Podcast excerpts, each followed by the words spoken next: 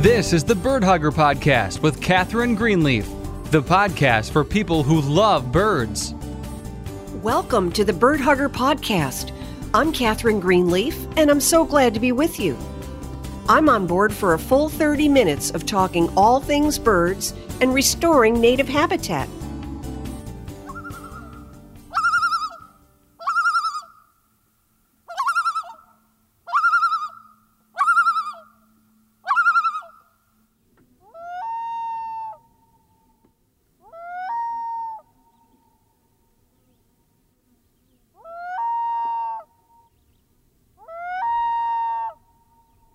Did you recognize that bird call?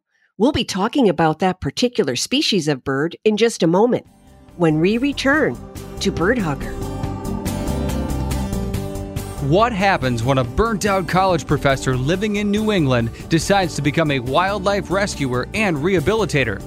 Find out on Bird Hugger, the podcast for people who love birds. Join host Catherine Greenleaf, who has been rehabilitating injured wildlife for 20 years and hear how you can turn your backyard into a native oasis for birds.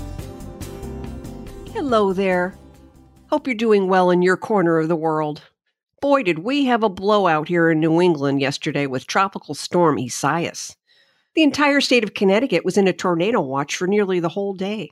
Wind gusts of up to 60 miles per hour blew down many big and beautiful trees in Connecticut and Massachusetts and caused power outages for millions throughout the New England region. But the silver lining in all this was the blessed rain. We needed that rain so badly, and we received from a half inch to two inches in many regions of New England. Parts of Pennsylvania had more than eight inches of rain, and there was some localized flooding due to all that downpour. And now for something really strange, as in strange seeds from China. Last week, Americans were puzzled and surprised to find packets of seeds showing up in their mailboxes from China. This naturally grabbed the attention of federal officials at the U.S. Department of Agriculture. Plant entomologists with the Animal and Plant Health Inspection Services Department within the Department of Agriculture reported that after testing, the seeds were identified as annuals like mint, rosemary, sage, and lavender. While officials believe the seed deliveries are not an act of agro terrorism by a diabolical superpower, they are advising Americans not to touch the seeds, to leave the packages unopened, and to seal them in a Ziploc bag and contact local authorities while further investigations continue and any possibility of plant disease transmission has been ruled out. The seed packets have also churned up in Canada, Europe, and Australia, and may be part of what's called a brushing scam, when a company sends unsolicited items to consumers in order to boost their sales ratings. Did you recognize that bird call at the beginning of the show? I'll bet you did. It's the unmistakable call of the loon. The loon's call is beautiful yet haunting. When I hear loons calling to each other on a lake, especially at night, I can feel a chill go up my spine. Their call is one of the most primal sounds of the wild. The common loon is a large water bird with black and white feathering, bright red eyes, and a long pointy black bill that inhabits forested lakes in the northern U.S. and Canada. The loon is closely related to the penguin and the albatross. Most birds have hollow bones, but not the loon. The loon has solid bones, and that makes them less buoyant and better at diving. This is why they tend to ride so low in the water when they're floating. When diving, loons blow air out of their lungs and flatten their feathers to expel the air within their plumage, allowing them to descend quickly. A loon can dive 200 feet underwater to catch fish and is often referred to as a torpedo with feathers.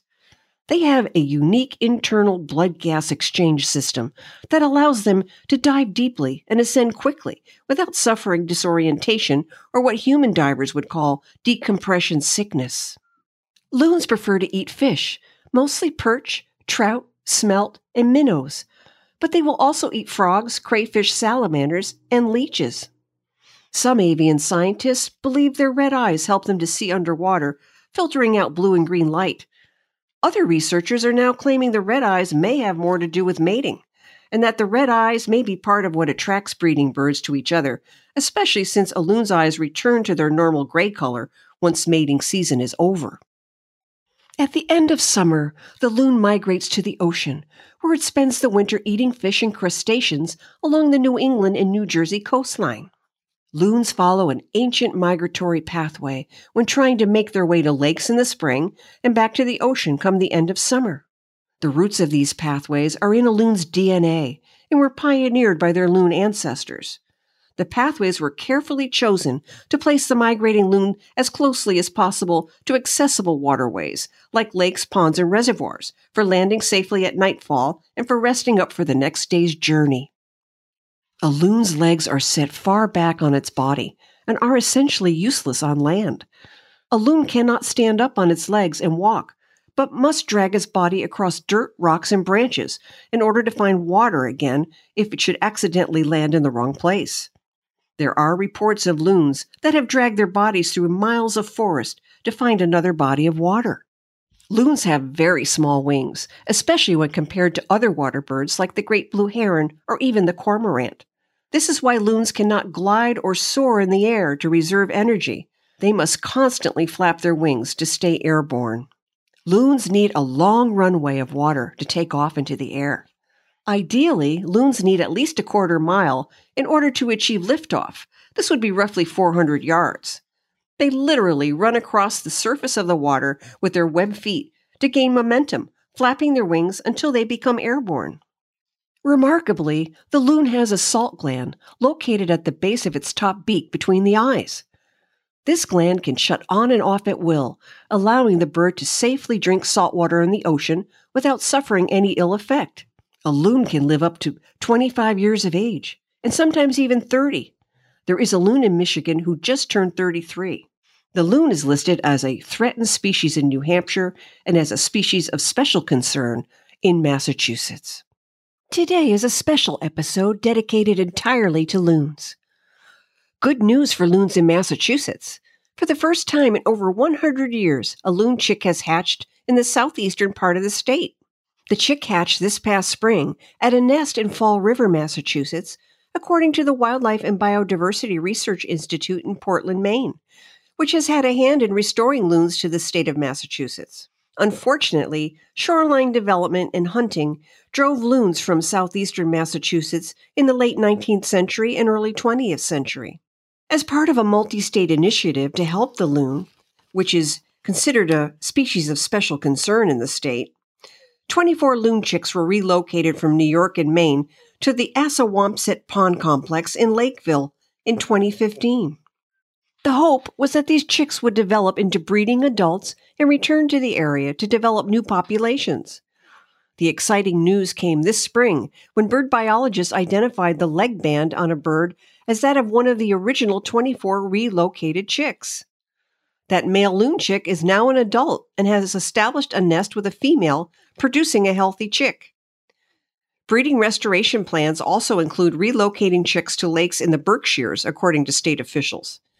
Congratulations to the happy couple, and good luck, little loon chick. If you are enjoying this show and like what we do, please help us out by subscribing or following us on your favorite app to access our free show. That way, you'll get notified of what's coming, you'll never miss a show, and it will help us in the ratings. Now, let's talk a moment about loons and lead poisoning. Over the years, I have received quite a number of injured loons at my rescue center. Many of them are admitted with head trauma and bodily injuries from being struck by jet skis and high powered motorboats. Some of them come in hopelessly entangled in monofilament fishing line resulting in deep lacerations and nerve damage. And some of them arrive with fishing hooks embedded deep inside their throats and stomachs, causing hemorrhaging and infection. But by far the most disturbing problem I see in loons is lead poisoning. For decades, sinkers and jigs have been made of lead. While popular with fishermen, lead unfortunately is a neurotoxin and is deadly, especially for loons. Now, just how do loons end up ingesting lead sinkers and jigs? A loon regularly digs in the sand at the bottom of a lake with its beak, looking for small stones, which it swallows in order to help digest its food. Unfortunately, they can inadvertently swallow lead sinkers. In addition, fish that break the line and get away from fishermen are often swallowed up later by loons, hook, line, and sinker. Then there are loons who will follow lures and gobble up the fish as it lands on the hook. Instead of reeling in the loon and getting help, fishermen sometimes cut the line, sealing the fate of the bird. As the loon's gizzard grinds down its food, the lead is also broken down and travels quickly through the bloodstream toward the brain.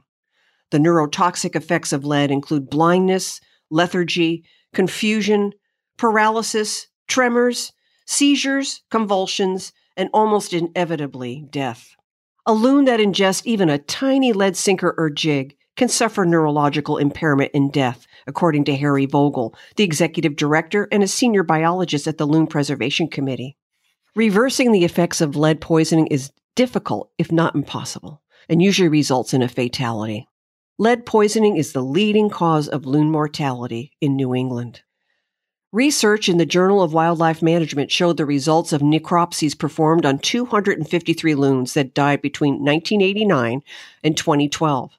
Close to 50% of the loons in the study died from lead poisoning. The study showed lead poisoning to be the single biggest contributing factor in the decrease in the number of loons in New Hampshire. There are only 300 breeding pairs of loons left in New Hampshire. But there is new hope for loons. For many years, the Loon Preservation Committee worked tirelessly to pass legislation to ban the use and sale of lead sinkers and jigs of one ounce or less. This is the size most commonly used on lakes. That legislation was passed and turned into law in 2016.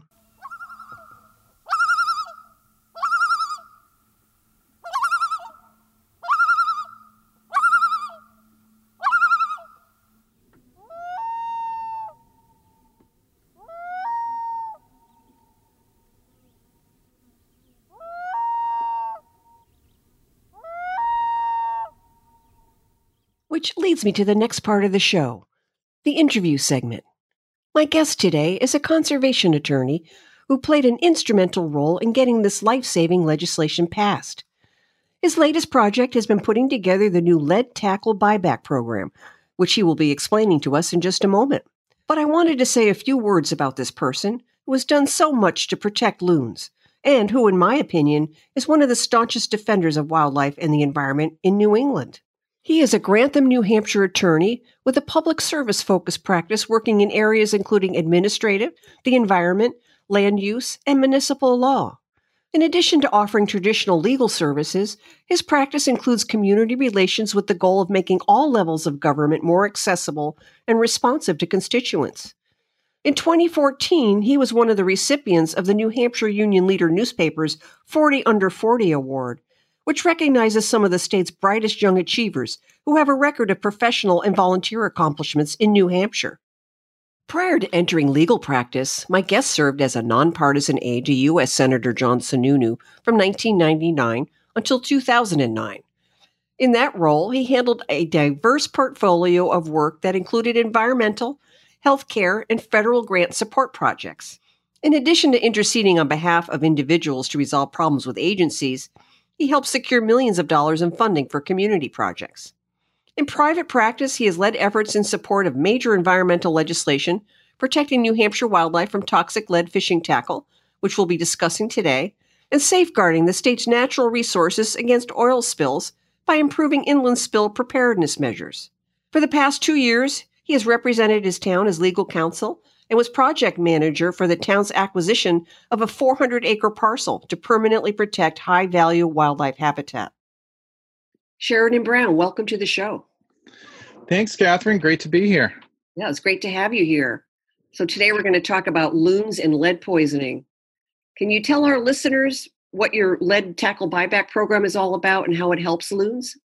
We recently started uh, this is our third year of, of running a loon preservation committee running a lead tackle buyback program in new hampshire. It's called loon safe and does have its own website loonsafe.org and it was started to to build upon the successes of our legislative efforts in the state. Lead fishing tackles the the number one killer of of adult loons specifically lead sinkers and and lead jigs which are a hook with a weight molded right onto it that weigh one ounce or less are the the largest known cause of of loon mortality from from lead poisoning. These can be either picked up off the bottom as as loons are um, getting grit off the bottom of a, a water body, or they can be, in the case of jigs, picked up with a um, fish that has broken away and is has that tackle in it, so the the loon ingests it with its its regular prey. And many many years of of legislative efforts were spent to uh, get the small lead sinkers banned in New Hampshire but there was still a large problem with the lead jigs that weren't covered by existing law. And so in 2013, we were finally successful in getting an adequate protective standard in place for loons that bans the freshwater use and the sale in New Hampshire of lead tackle, lead sinkers, or jigs that weigh one ounce or less. And this lead tackle buyback program now is targeted at buying up lead tackle in that size range. It's been uh, very successful. There's been a, a, great response to it. We're working primarily with local tackle shops, which happen to be social hubs for anglers and and uh, sportsmen and women, uh, as well as a place where they they buy their stuff and rely on expertise of the uh, the shop owners. So we've really enjoyed uh, making those connections, having that that interface with the folks that are out fishing that that really in in large part want to want to do the right thing they want to be using safe tackle. Can you tell our listening audience a little bit more about the legislation that was passed in new hampshire regarding lead sinkers? There was some controversy surrounding it but all in all it seems like it was a team effort and the legislation was passed. When you look back at the all the things that lead has been phased out of from paint to fuel the great efforts that people take on the health and safety front in in the residential context to make sure that children and, and adults aren't aren't exposed to lead. It, it's really shocking that we still have this this industry that makes a large amount of stuff out of lead and much of it uh, handled by children and and definitely by adults. The controversy if there was controversy i guess I'd, I'd say the opposition came from a few different places. Number one was was industry sponsored.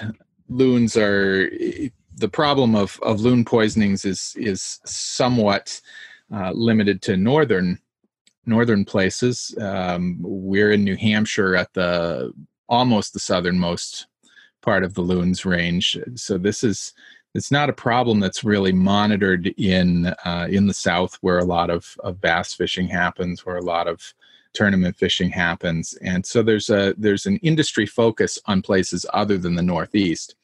And a lot of manufacturers that want to keep cranking out that cheaply made product using a raw material that doesn't cost them a lot and that they can have a, a decent markup on. So there was i think the industry interest in in protecting lead tackle. Another argument that came up was the slippery slope argument of we we were going to to regulate this and then we'd want to come for the next thing and the next thing and that is is and never has been our goal. This is all science focused on 40 years of data collected by loon preservation committee of exactly what kills loons when when dead loons are recovered. They're taken for a, a, necropsy. The cause of death is is determined and in most cases where there's lead poisoning the the object kills so quickly that there's still a um, there's still a good amount of the object left in the loon. It gets ground up as part of their digestive process and um, you can see an actual plume of lead that leaves it and goes into the bloodstream on an x-ray. So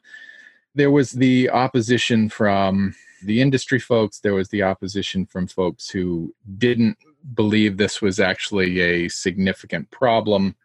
There was opposition from folks who looked at this on strictly a cost basis of well if you get rid of this fishing's going to be more expensive. And i would say in all those all those areas either knowingly or unknowingly people were were presenting misinformation one of them being that there was a lack of affordable alternatives. And every day we continue to see more and more alternatives coming onto the market, uh, lead alternatives such as tin, uh, tin bismuth, steel.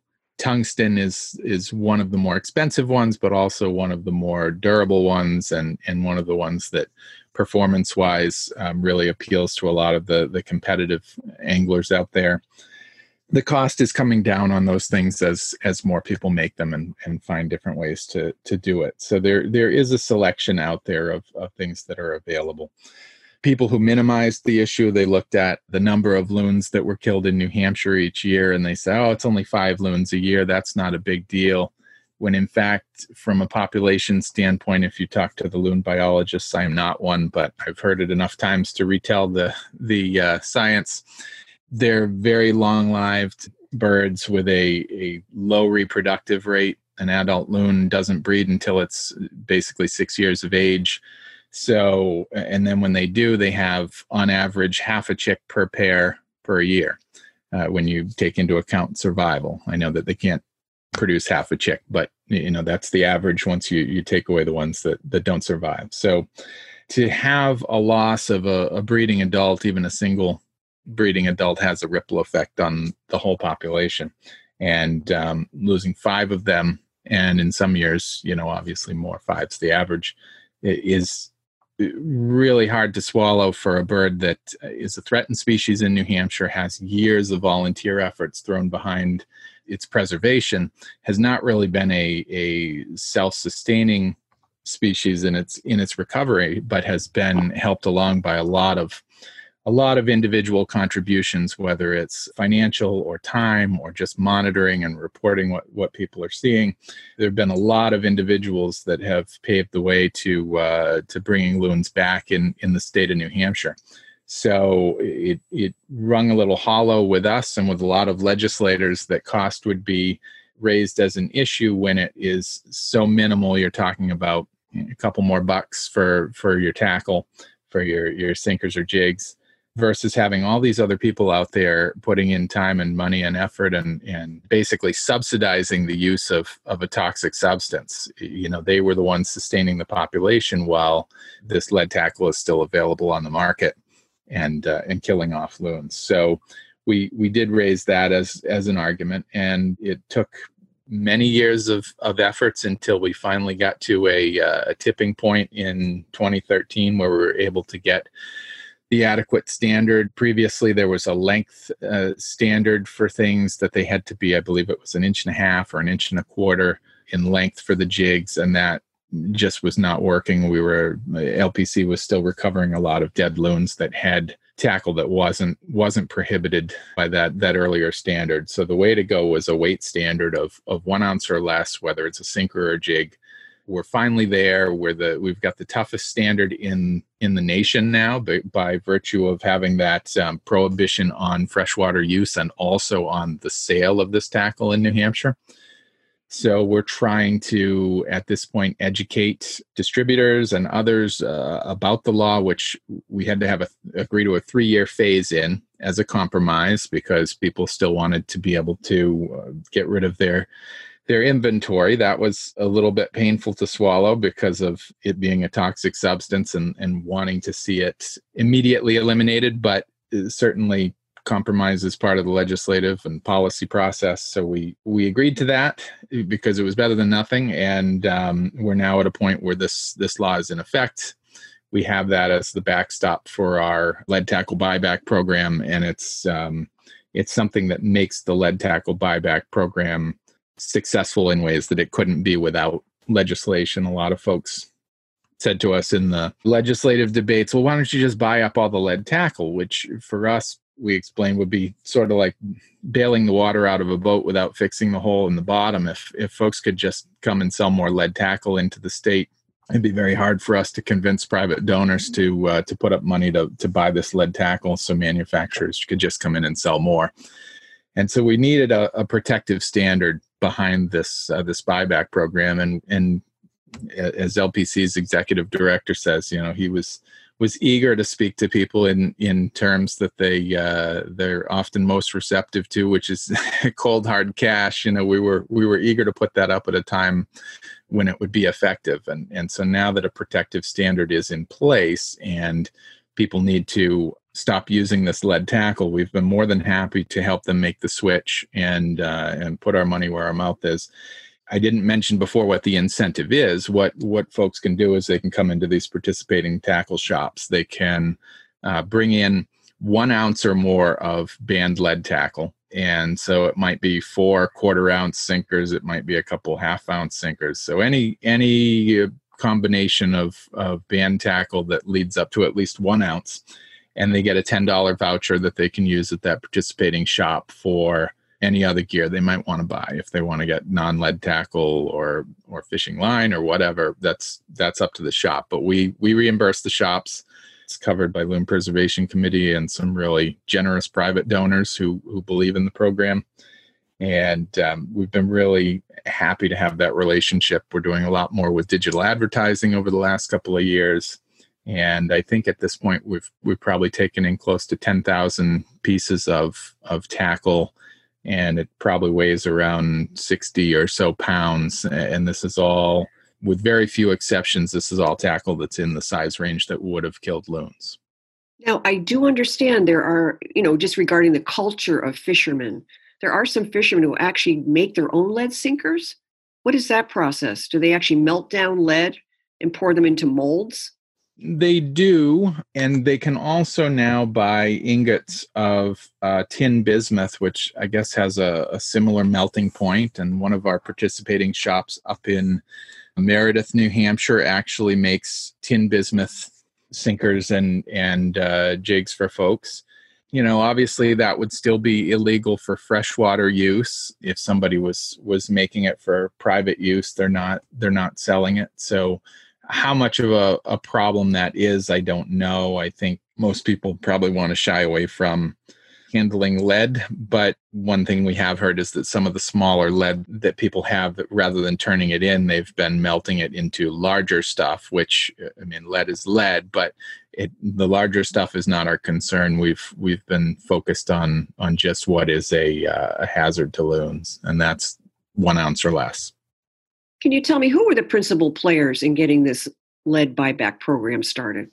Oh boy. Well, the principal players have have always I mean Loon Preservation Committee has been the the big one that has pushed this for many many years since the since the 90s at least getting the the earliest legislation in the country related to lead sinkers and then this this new proposal which I was involved with uh, as the legislative coordinator in 2013, and and it's really a source of pride for for Loon Preservation Committee. Uh, New Hampshire Audubon had been involved in those earlier efforts. New Hampshire Lakes Association was a, a partner to us in the in the 2013 efforts. A lot of legislative champions throughout the years, which is a very important factor. You can't simply take a bill of any sort and expect it to succeed just because you find a few folks that will put their their names on it. You need co-sponsors, yes, as a, a formal requirement, but what you really want is legislative champions in both houses of the legislature, House and Senate, and you, want people that really strongly believe in your bill and are going to get behind it and um, put some real political capital down. We had a lot of those folks over the years. Um, Carl Johnson, who has since passed from the Lakes region, was a senator who was a champion for many years of, of getting rid of, of lead tackle. Jeb Bradley, who is currently a state senator from from the Lakes region, from Wolfeboro, tremendous, tremendous in his efforts from way back when he was on the the House side to current day when he helped us in the the Senate fight. Jeanie Forrester, who's no longer a, a senator but was from uh, from Meredith, that was very helpful in in 2013 and and uh, led that legislation. And you know, there's always a danger that you'll you'll forget people when you're you're picking them out. Um, Bob Odell was another one, a senator from from my part of the state, right over in New London, and uh, just to, you know, they really they really worked tirelessly at it. A lot of good folks on on the house side, and uh, it just it it has many many steps, any of which are spots where it can be derailed, and you really you have to go through a long you have to run run quite the gauntlet to get a, a bill passed. And then for a bill that has strong opposition whether it's from uh, certain fishing groups or whatever that creates another challenge because the the sporting lobby does have really strong influence in not only New Hampshire's legislature but in Congress as well. So it it would not have happened if not for a lot of people that had been at it for a long time and were all together in 2013 pulling on the same end of the rope.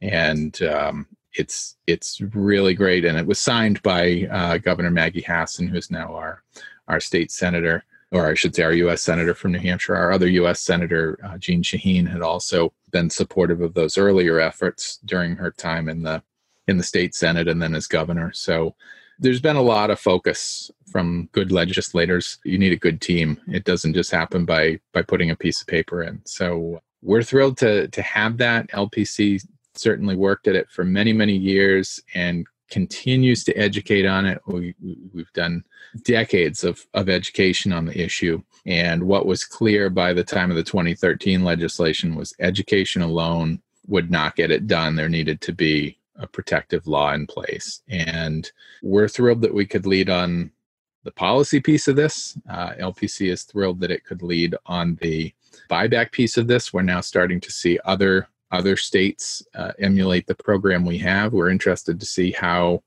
how successful those other places can be if they don't have a ban on the sale of this tackle like we do. It, it may be a little bit of a, a hindrance for that sort of, of buyback model that we have, but we're thrilled that people are are um, copying this. And recently, as part of putting together a, and the federal uh, government was putting together a oil spill settlement for a spill that happened in Massachusetts, and we were a big part of of weighing in on that draft restoration plan and got the Fish and Wildlife Service and the other trustees through that advocacy to recognize that lead tackle exposure reduction is really a key piece of, of any sort of, of loon restoration effort. So they did add in a component that will make funding available to northeastern states for, for those programs. So we hope that will that will also result in a little more expansion of, of the sort of activity we're doing here in New Hampshire.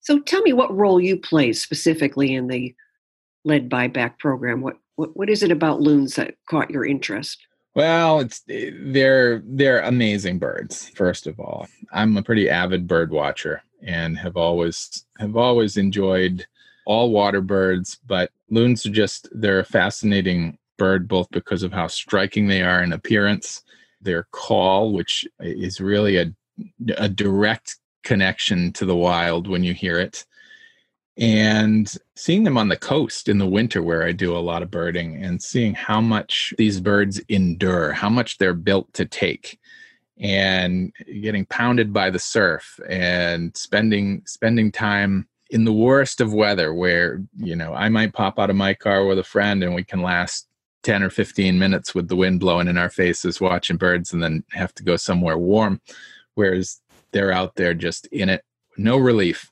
And they can survive that stuff and it's the man-made hazards that are the most detrimental to the loons. It's the uh, it's the boat strikes it's the monofilament you know the fishing line they get that tackled up or tangled up in and it's and it's the lead tackle and the lead tackle is the the most easily preventable because there are are such other good options. You know to see something that's that that amazing and that resilient suffering just a terrible. I mean, as a wildlife rehabber, you know, uh, a lead poisoning death is is not a good way for anything to go. They they suffer a lot, and it's it's you know from the humane side of things, it's very sad to see see one of those birds in its its debilitated state for no good reason for no good reason and so i really i, I met met the folks uh, from loon preservation committee through through other contacts and in the conservation world and and offered my assistance back in in 2013 and ended up becoming the uh, the legislative coordinator for their their successful effort. Really just had a lot of fun doing it because the um, the people that are are working as biologists the people that are are working as as volunteers both for loon conservation and for for most if if not all conservation efforts they're all just incredibly uh, inspiring. It's really fun to be part of a team like that. So um, it it allows me to have a lot of mission connectedness in my legal practice to uh, to take on projects like that, which is certainly very nice.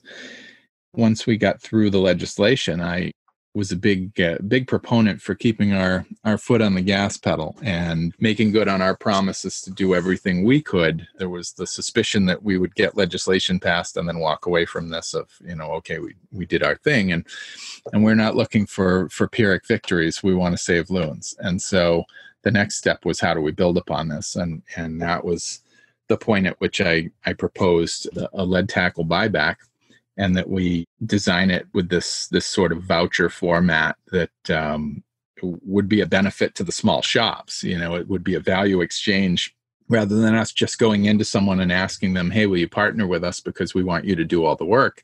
It's a true partnership where we bring something to the shops that's that's of value to them. A lot of them are in competition with the larger chains, the Amazons, people selling direct online, and so for them, it's it's a way to bring additional business in the door. It's a way to get recognition for their responsible business practices, and it it introduces us in a, a collaborative way versus an adversarial way to anglers who, you know, probably 99% want to fish lead free anyway.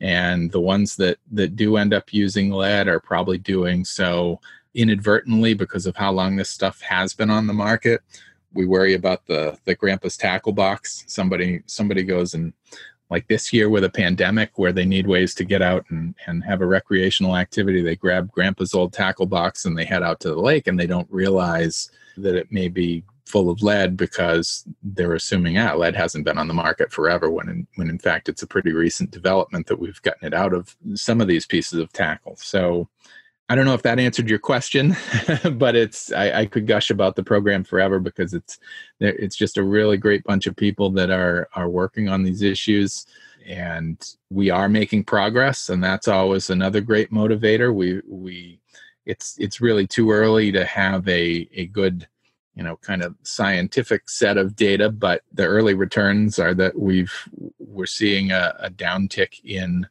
uh, lead mortality. This year, we only have one lead bird so far.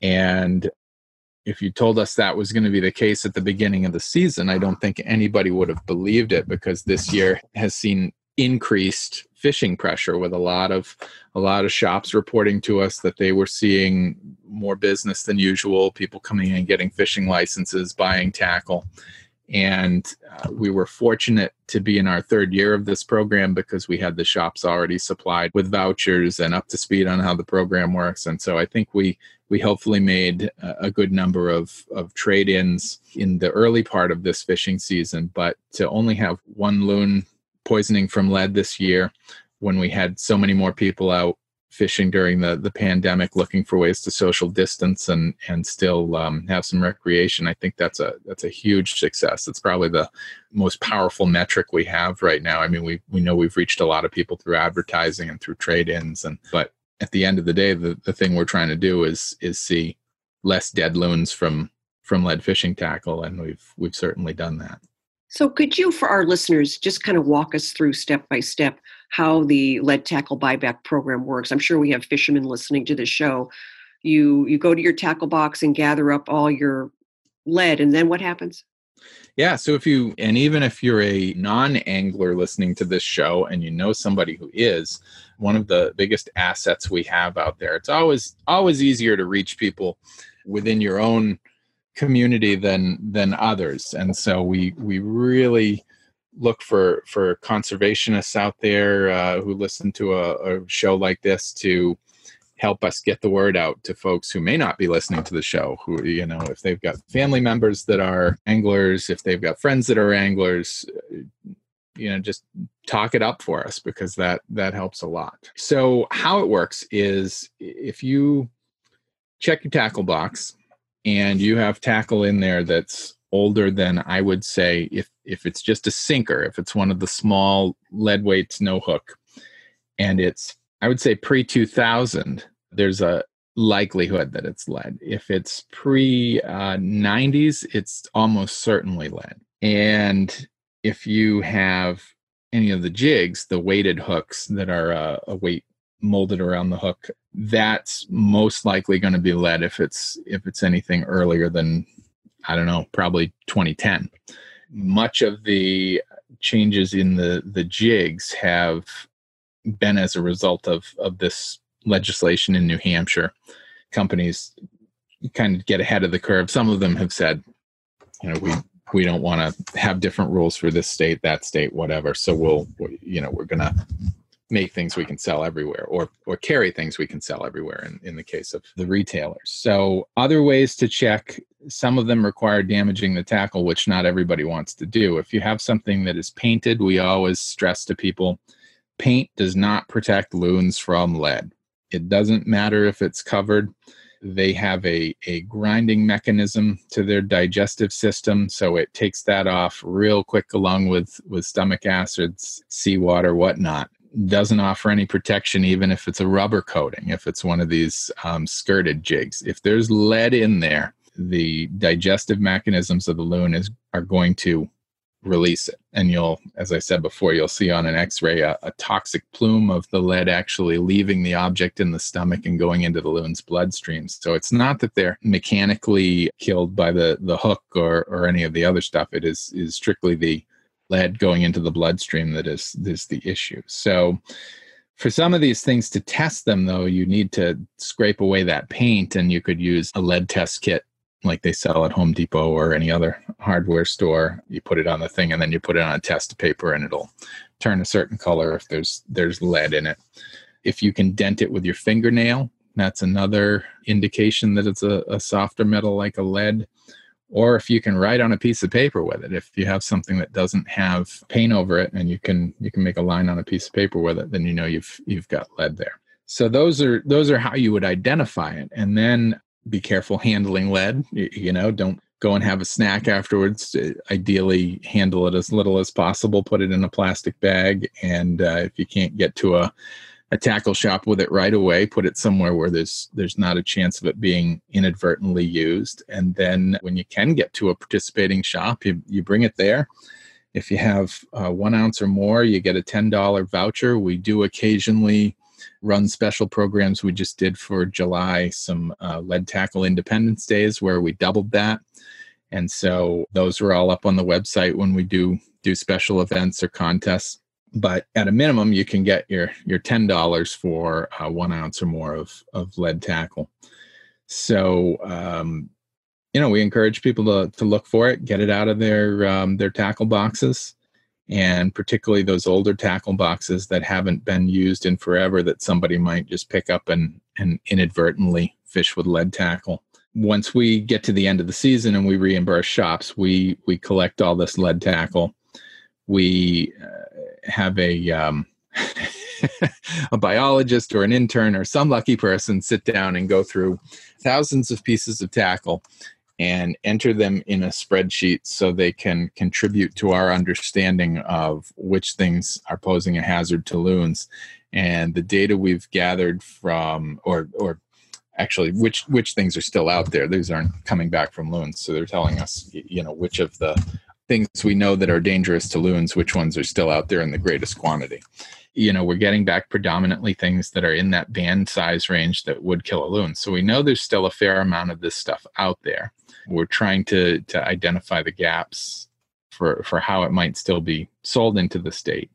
But uh, probably most of it is is from many many years of this stuff being sold and still sitting around in people's tackle boxes. So bring in and out some more of it to the participating shop they give you a, a voucher for $10 that can be used uh, right there for whatever else you want and we keep it pretty simple we want something that's not a burden on the shops. We want to have a, a, have it be easy for them. They're small business people. They they have a lot to manage, and so we haven't haven't placed a lot of restrictions on it other than you know one trade in per customer per season, and then again we we do other other things that um, allow people additional opportunities. But what we've seen is the vast majority of people are not holding on to their lead and giving us one ounce a time at a time. Most people are walking into their shop and they're dropping a huge bag of lead tackle and saying, "I don't want any of it, and I don't even want the the voucher." So uh, while there are a few people that might bring in just an ounce and and get the voucher, that's fine. Those are the terms. Um, on average, we've seen people going uh, well above and beyond and, and receiving the program really well and, and just getting rid of all their lead. And obviously, that's the that's the main goal for us. And and for folks who don't don't care about the ten dollar voucher, we also have uh, been working with transfer stations. There's a, a wildlife rehabber over in uh, Henniker, New Hampshire, Maria Colby, who's who's been very helpful to us in um, getting uh, collection boxes up and we're we're building upon that effort this season just in this month actually trying to to reach out to municipalities to get as many more of those up as possible. And those are all up on loonsafe.org on an interactive map so people in new hampshire can figure out where to dispose of their lead tackle properly. And then those get emptied out by us or by the uh, the transfer station and they go to a place where they'll be properly recycled not thrown in a landfill somewhere now, can you tell us how many participating bait and tackle shops there are? Yeah, right now we have uh, nine total shops, and we are still working to expand that. And I think probably would have this year if not for COVID making people's lives very uh, challenging. And so there's been a balance between mm, people running their business and and also not doing things that encourage extra traffic. so it's um, we've we've tried to be very sensitive to that and and tell people, you know, if you can make a trip when you're doing other stuff or or wait until it's safe uh, early on you know march we obviously didn't want people flooding their their small tackle shops. So uh, there's always been a a recognition there but we're at nine right now. We expect to have more in the not too distant future. It's well distributed around the state. So people in in most parts of the state have a place fairly close that they can get to to do these trade-ins. And we will probably in pretty short order have an online component to this too where we'll work with some of the folks who are uh, manufacturing non-lead tackle to uh, to accept those vouchers towards their products. Can you give us a website? So the the website for the program is loonsafe.org and that focuses primarily on the the lead tackle buyback initiative. If people want to see more information on the lead threat to loons, the Loon Preservation Committee's website is is excellent. It's actually been recently redone, and so it's very easy to navigate. A lot of great information on there at loon.org. And can we talk a bit about out of state fishermen? I know Lake Winnipesaukee, the entire region is considered a fisherman's paradise. Is there any way to reach those out of state fishermen with the uh, information about what lead does to loons? It's difficult because we we don't have all the resources in the world and advertising is expensive. So last season when we didn't have COVID, we had done radio ads designed to target commuters who were were coming up from uh, Massachusetts to to vacation in New Hampshire. And this year we pulled back on that because we thought it was a little inconsistent to be encouraging people to stay stay on one hand stay close to home, stay safe, and then to have a, a science-based organization out there saying on the radio you know come to new hampshire and visit and and um, while you're at it trade your lead tackle so we again wanting to be sensitive to the the current climate we we didn't do that form of advertising. We have been doing a lot of digital advertising on the uh, the main television station here in in New Hampshire WMUR so if you're on their news site which is a kind of a primary place that people do go for weather information we have a lot of digital ads that will display there and, and lead people to the site we're advertising in print publications around the state that folks might see while they're up here vacationing on Lake Winnipesaukee. They might pick up one of the weeklies and uh, looking for something to do. Hopefully, see that ad that says eh, they can trade in their tackle. And you don't have to be a New Hampshire resident to trade in your tackle. That's not a requirement. We don't look at anyone's license. All we want is a we ask for an email address, a, a name, and a, a zip code, uh, just so we can can figure out a little bit of information on where we're having the most success reaching people, where we're hitting the target. We are out there in a variety of different places. We're trying to do that in the most efficient, affordable way possible. Those metrics from the first couple years have been helpful in in reshaping our advertising.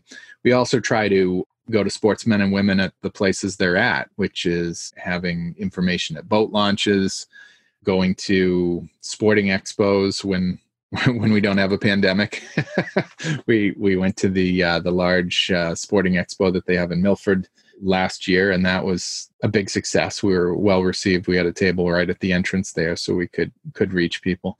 Working with uh, with New Hampshire Fish and Game is also another way that we we reach different audiences. So as a result of those efforts, we're hopefully reaching people in not only Massachusetts but other states that that come here and hopefully by people emulating our efforts, seeing the success of the, the buyback program, uh, that's another way that those those folks will be be reached. So it's really, uh, when you think about it, it's obedience to the unenforceable. You really don't have fish and game officers out there investigating and looking into people's tackle boxes. It's really the program's really relying on the cooperation and understanding of fishermen out there you know even the tiniest tiniest piece of lead can be fatal for a loon. It's such a potent neurotoxin. Even lead split shot tiny piece of lead split shot can kill a loon. Yeah and i i wouldn't say it's unenforceable because certainly it is it's as enforceable as anything else but much of conservation relies on education and and appealing to people's better angels than uh, than the enforcement piece. Um, usually, when you're you're in the adversarial arena, you're you're already losing. So uh, we enjoy working collaboratively with the shops. We've we've got a lot of sportsmen that we've heard from that are are pleased by the program.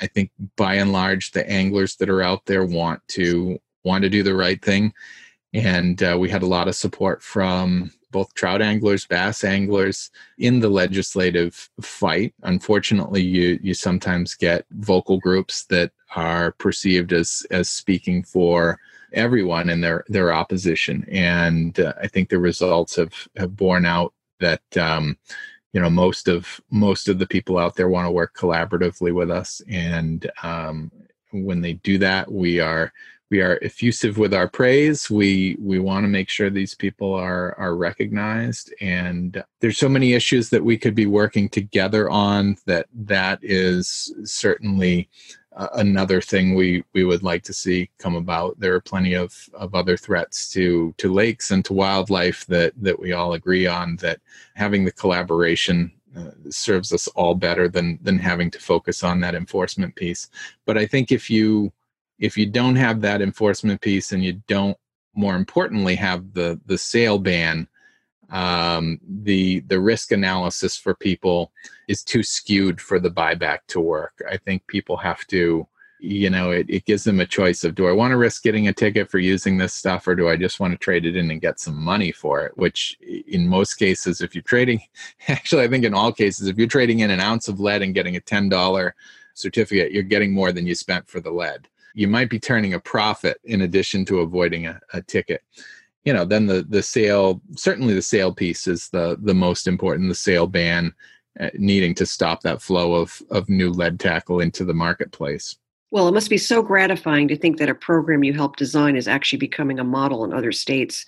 Do you have anything else on the back burner there that we don't know about anything else on the back burner? Geez i don't know. I mean we're always we're always trying to innovate. So if we can find new ways to do things whether it's working with fish and game to improve their testing capabilities uh, we we have uh, been talking about acquiring some lead test kits for fish and game and getting those in the hands of, of conservation officers. And so we're going to try uh, to test a lot of different things. It's a it's a science based organization, so I really enjoy that that much of what we do is is um, results oriented, and that that every year that we do this program, we're uh, coming back at the end of the season, we're analyzing what worked, what didn't work. We're finding that most of it worked, and so it's uh, it's very encouraging to see that folks do want to make the switch. If a little bit of money is the thing that that presents the tipping point, uh, we're happy to to make that investment, and, and we've had fortunately some some generous donors who are happy to make that investment, knowing that we're doing it in a metrics based way. So, for our listeners who are not familiar with the Loon Preservation Committee, could you just explain what their position is and their role is with loons? Yeah, so the the Loon Preservation Committee started way back in the in the 70s. There's a lot of good history on their their website if people want to look at that it was in response to the the fact that uh, loons were being pretty quickly lost from the the state. They just they were not doing well, and so this was the name says exactly what the mission is to to make sure we continue to have loons in the state. And they have really had tremendous success in in bringing back a large number of loons, but we are still well below the carrying capacity of the state.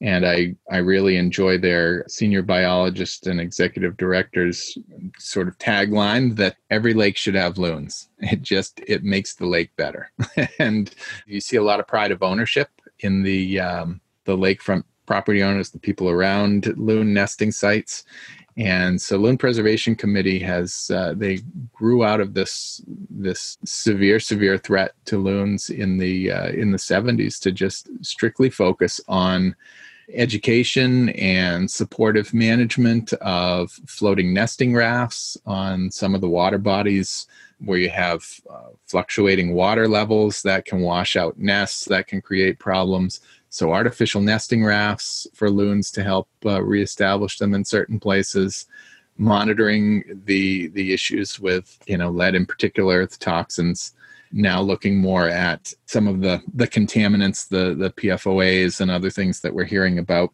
in human settings which are also showing up in water bodies throughout the state and and can have impacts on wildlife. So um, by focusing intensely on this this one species the organization is both contributing to its its preservation its success as well as the health of water bodies in the state and other wildlife because loons by virtue of of eating fish and and being higher up the food chain tend to be an indicator species of of other environmental things that are going on. So they are another canary in the coal mine. So lpc sees its role as focusing on on protecting loons but also furthering those those wider benefits that come from from the science-based approach they have to things it seems like the turning point was that pivotal research paper that was published in the Journal of Wildlife Management showing that 49% of 250 necropsy loons were the victims of lead poisoning and that those fatalities occurred during peak fishing season in the middle of the summer. It seemed to generate a lot of action to protect the loons. It certainly takes the wind out of critics' uh, sails to have a peer-reviewed paper like that that has such such strong irrefutable science behind it. And that's the benefit of having an organization that's that's that focused on a, a single species. The benefits extend far beyond that single species but there are few organizations that would have the depth of knowledge the amount of data that that lpc had to bring to its policy arguments and that's really another key factor to success that i i regret not mentioning earlier. It's you have to have credibility in these sort of things and that paper was based on you know 40 40 plus years worth of of loon data. And that piece you mentioned about loon mortality coinciding with peak fishing activity in the state is a critical one because with regard to the jigs which lpc knew was the weighted hooks that lpc knew were poisoning loons based on the the necropsy results and and the objects they recovered. That's not stuff being picked up off the the bottom of of lake beds or stream beds like some of the the sinkers might be. That's that's stuff that's breaking off and and being uh, ingested along with the fish that's that's carrying it. And so being able to plot that timing was very important to to proving that case and hopefully winning over a few folks who for many years heard about the sinkers and heard you know loons ingest this stuff when they're picking up grit from the bottom until that research was was completed until that paper was out and more widely publicized may not have understood the mechanism by which loons were picking up these jigs. So i think that's that's also another helpful piece in getting people to make the switch any anytime you have something that is is so well grounded in facts and a, an extensive set of facts and and one that's been uh, you know a paper that's been peer reviewed you're going to get a good policy result one would hope well, I want to thank you today for joining us on Bird Hugger. And I appreciate everything you're doing to help the loons. Yeah, and and thanks for all your work as a, a rehabber, and and I know a lot of that has involved water birds as well. So um, really appreciate all of that, and and that's something I always enjoy discussing with you. Same here. Thanks, Catherine. Okay, thank you.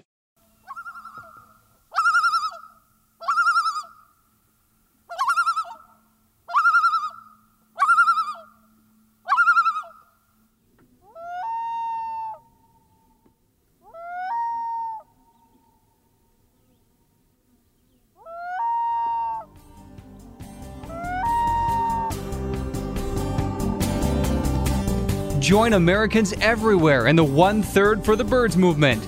Dedicate the back third of your yard to birds and other wildlife. Make this area a quiet zone with no leaf blowers or lawnmowers. Plant native trees and shrubs so birds have plenty of insects to eat. Create a safe haven for birds to nest and raise their young. You will be rewarded with many hours of bird watching fun. For more information on One Third for the Birds, go to the Bird Hugger page on Facebook. And that's it for today's episode, everybody. Thanks so much for joining us. We really appreciate it. Have a great week and enjoy the birds. Bye for now.